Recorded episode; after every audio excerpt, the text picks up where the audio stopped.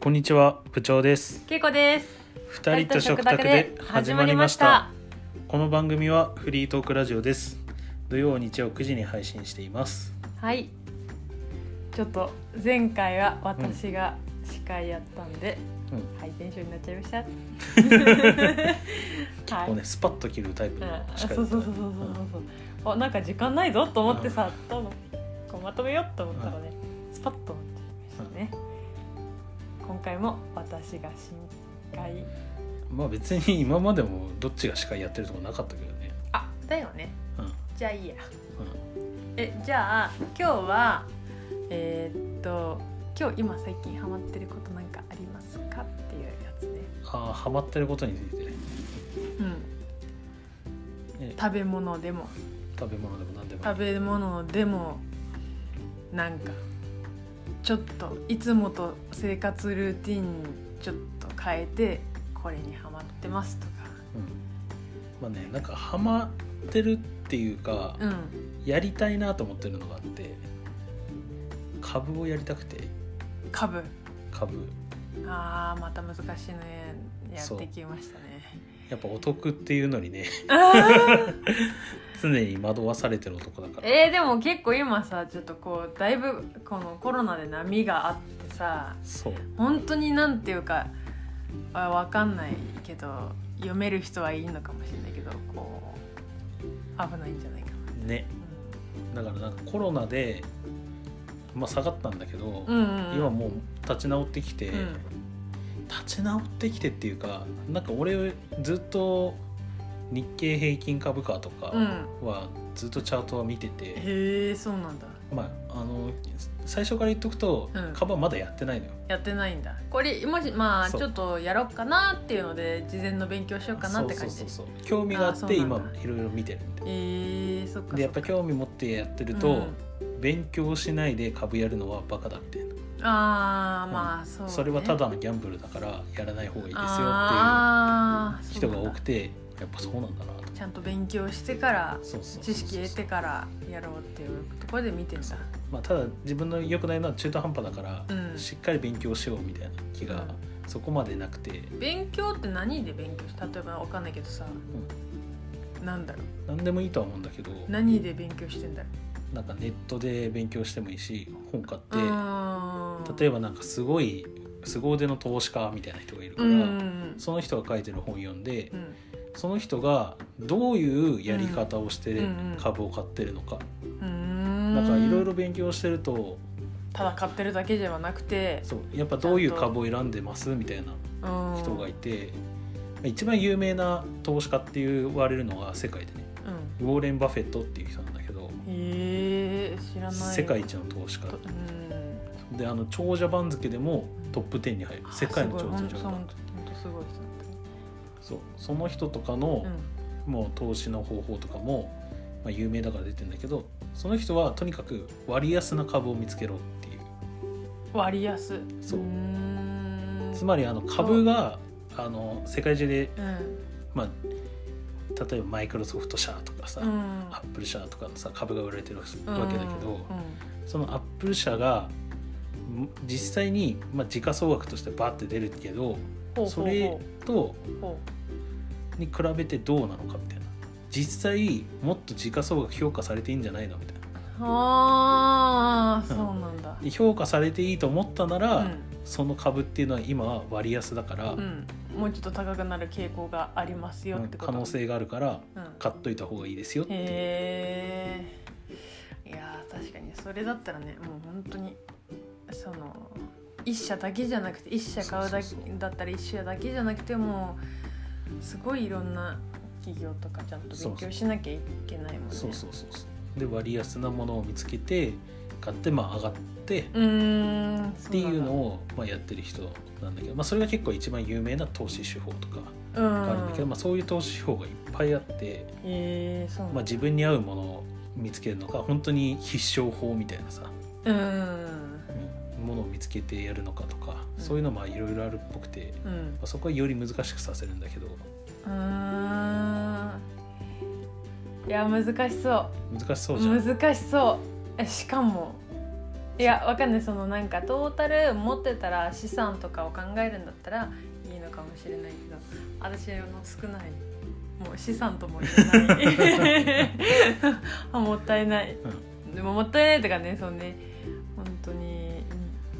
ここここにあの投資するぞという自信がない中にはねなかなか踏み出せないけどただなんかそういうのも考えてるそうやっぱり今普通に貯金しててもうん。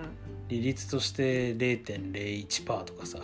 そう言うよね。そほんとね。う。そう0.001%とかさ。そうよね。そう。っていう利率を考えたら、うん。あのか日本の株の確か平均利回りっていうのが2%くらいなって。あそうなんだ。あ株だからか。そっか。そそう。うあの銀行じゃないもんね。そっか。そうそうそう。だから100万円を株でまあ預けてたらうん。2%、2万。2万円は2年間儲かるみたいな。で大体高配当って言われてるところが4%とか。そうなんだ。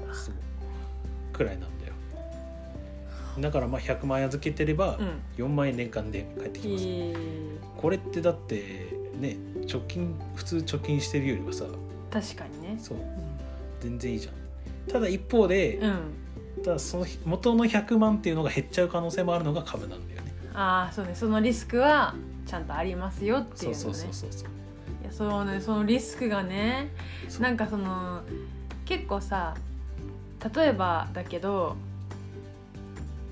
なんかこうテレビとかで出てるなんか株やってますみたいな人もさ成功してる人も結構テレビで見るけど、そのまあ、失敗してる人とかはね怖いよね。怖いよね。株そうなんですよね。だから、うん。なんかいろいろまあ手法みたいなのもあって、うん。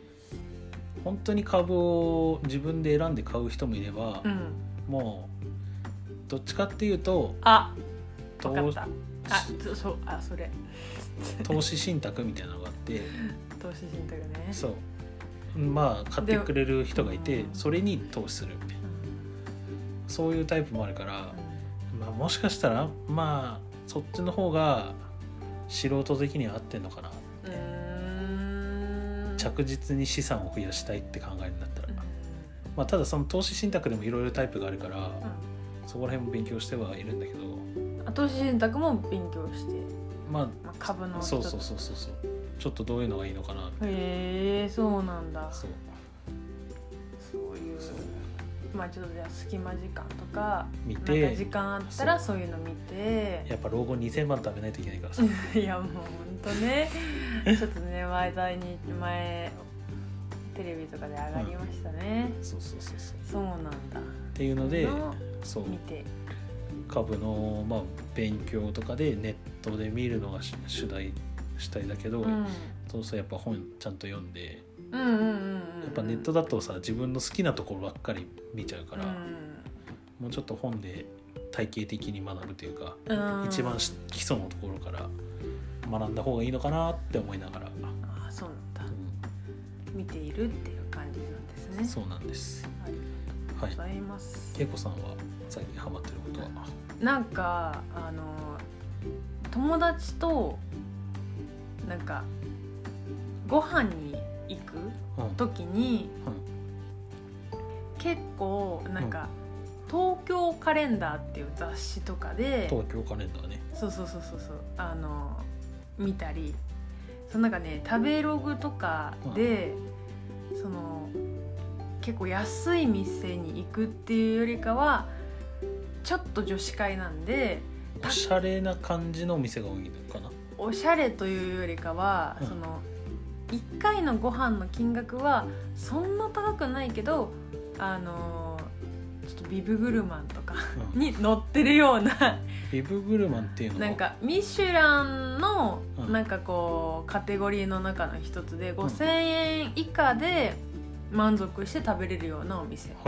だからちょっとこう高級店もあれば、なんかそこら辺のラーメン屋さんでもビグルグルマンに認定されてたり掲載されてたりするようなところがあってそこ行くと結構まあ、ま、間違いないっていうのもあるしそのなんかまあ、値段的にも高くなりすぎるそうそうそうそうそうミシュラン三つ星って言ったらね行きやすいそうそうそう予約も取れないだろうし高いしみたいな。なんかそれをがきっかけで東京カレンダーを買ってたんだけどもう本当に東京カレンダーの雑誌も文才能力あるなっていうような面白いそのその、食べ物や食べお食事のところにもフォーカス当ててるんだけどえ食レポの話じゃない？いやなんかねその例えば男女でご飯行った時の男女の、まあうん。女子のこうどどの女子の仕草とかをなんか合わせてうん。もうご飯が引き立つように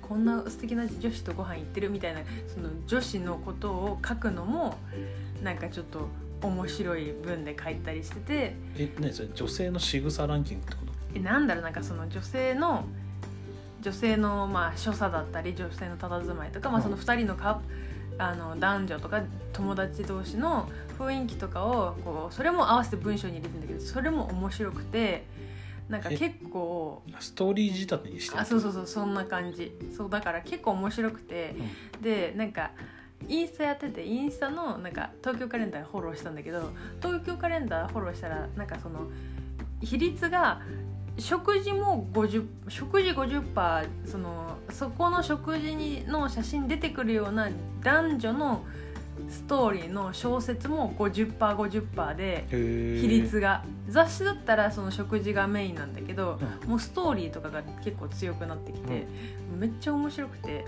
なんかじゃあ事実ではなくてノンフィクションではなくてフィクションだそうフィクションで書いてるんだけど 多登分ライ場人物はあそう。の架空の人物であり。架空の人物なんだけどなんかにゃんにゃんあの生きてるだけで誘われるにゃんにゃん OL とかっていうのがあって。でもさもう何このタイトルって思うんだけど、なんかそれ読んで読んでて生きてるだけで誘われる。そうなんかもうすごい可愛くてで結構なんか大手のあの会社に勤めてて、うん。CM とかで出るような大手の会社ででなんかその今彼氏いるけど、もうおしゃれなんだけどそのアパレルだからもうちょっといい彼氏を狙いたいみたいな感じでっていう設定なのね。そうそうそう。で結局そのなんかあの仕事旦那さんと結婚したらもう専業主婦やりたいから仕事あの仕事もややめてうん。家庭に入りたいみたいな感じなんだけど、そういうその結構そのこなんだろう。タイトルからしたらキラキラした女子の話かなと思うんだけど結構なんかリアルにこうあのちょっと挫折したりとか最終的にはまあバッバッドエンドっぽい感じなんだよね。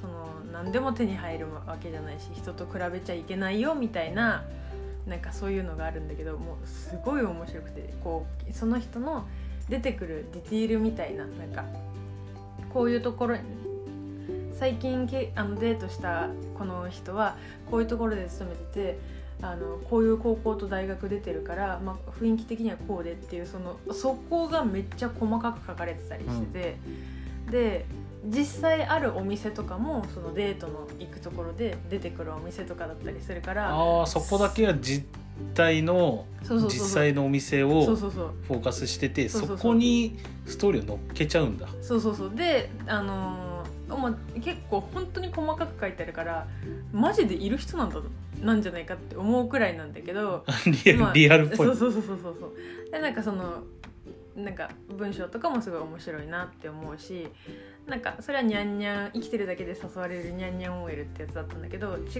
うやつだったら、なんだっけなんかあのさいつい最近離婚してもフリーになった4 5 0代の男性が、まあ、これからちょっとあの一からやり直そうっていうのでこう新しくなんか気持ちリセットしてなんかこうデートとかしようかなって思ってるようなストーリーはななんかなんだっけコンクリートジャングルに生息するなんなんかなんとかおじさんみたいな。あえ？丸コンクリートジャングルに生息する丸の内おじさんかななんか、そんな丸の内のことをコンクリートジャングルって呼んでんのと思ってマジ面白いなちょっとダサいよね。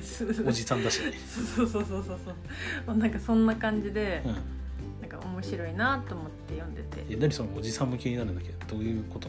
なんかおじさんはうん。なんかそのおじさんも多分おじさんも丸のいやもうなんか本当にい一からうん。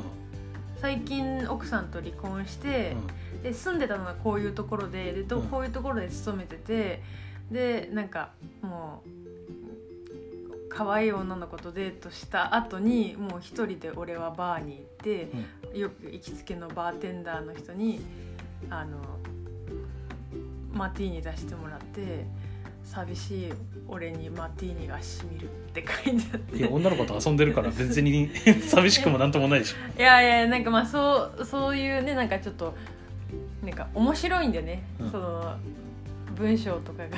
なんか結構しかもちょっと響くから、うん。こう世代的になんかこう結構婚活とかしてたりとかまあちょっとなんかこう仕事を選ぶかちょっともうそろそろとか考える周りで考える世代だからそういう話が結構多い内容だからすごい面白いなって思うし最近友達におすすめしてもらったなんか「あの子は貴族」っていう本があるんだけどなんかそれもちょっとそういう同世代の女子がなんかこう結婚するかどうどうするかみたいなのをあじゃあ20代とかそうそうそう30そう。代くらいの女性ががそうそうそう。結構気になるようなテーマ。そうテテーマとしてはもう気になる、そう。もうなんかそそうねなんか結構お嬢様がなんか お嬢様がこうけあの結婚してでうまくいくのかどうなるのかみたいな内容でうん。すごい響くなと思いながら、あの結構休みの日とかトーカレのアプリとかでなんか小説読んだりとかあと友達に紹介してもらった本を読んでおります最近ハマってること。最近ハマってることです。はい。はい。じゃあもうお時間になりましたので最後まで聞いてくださりありがとうございます。ではまた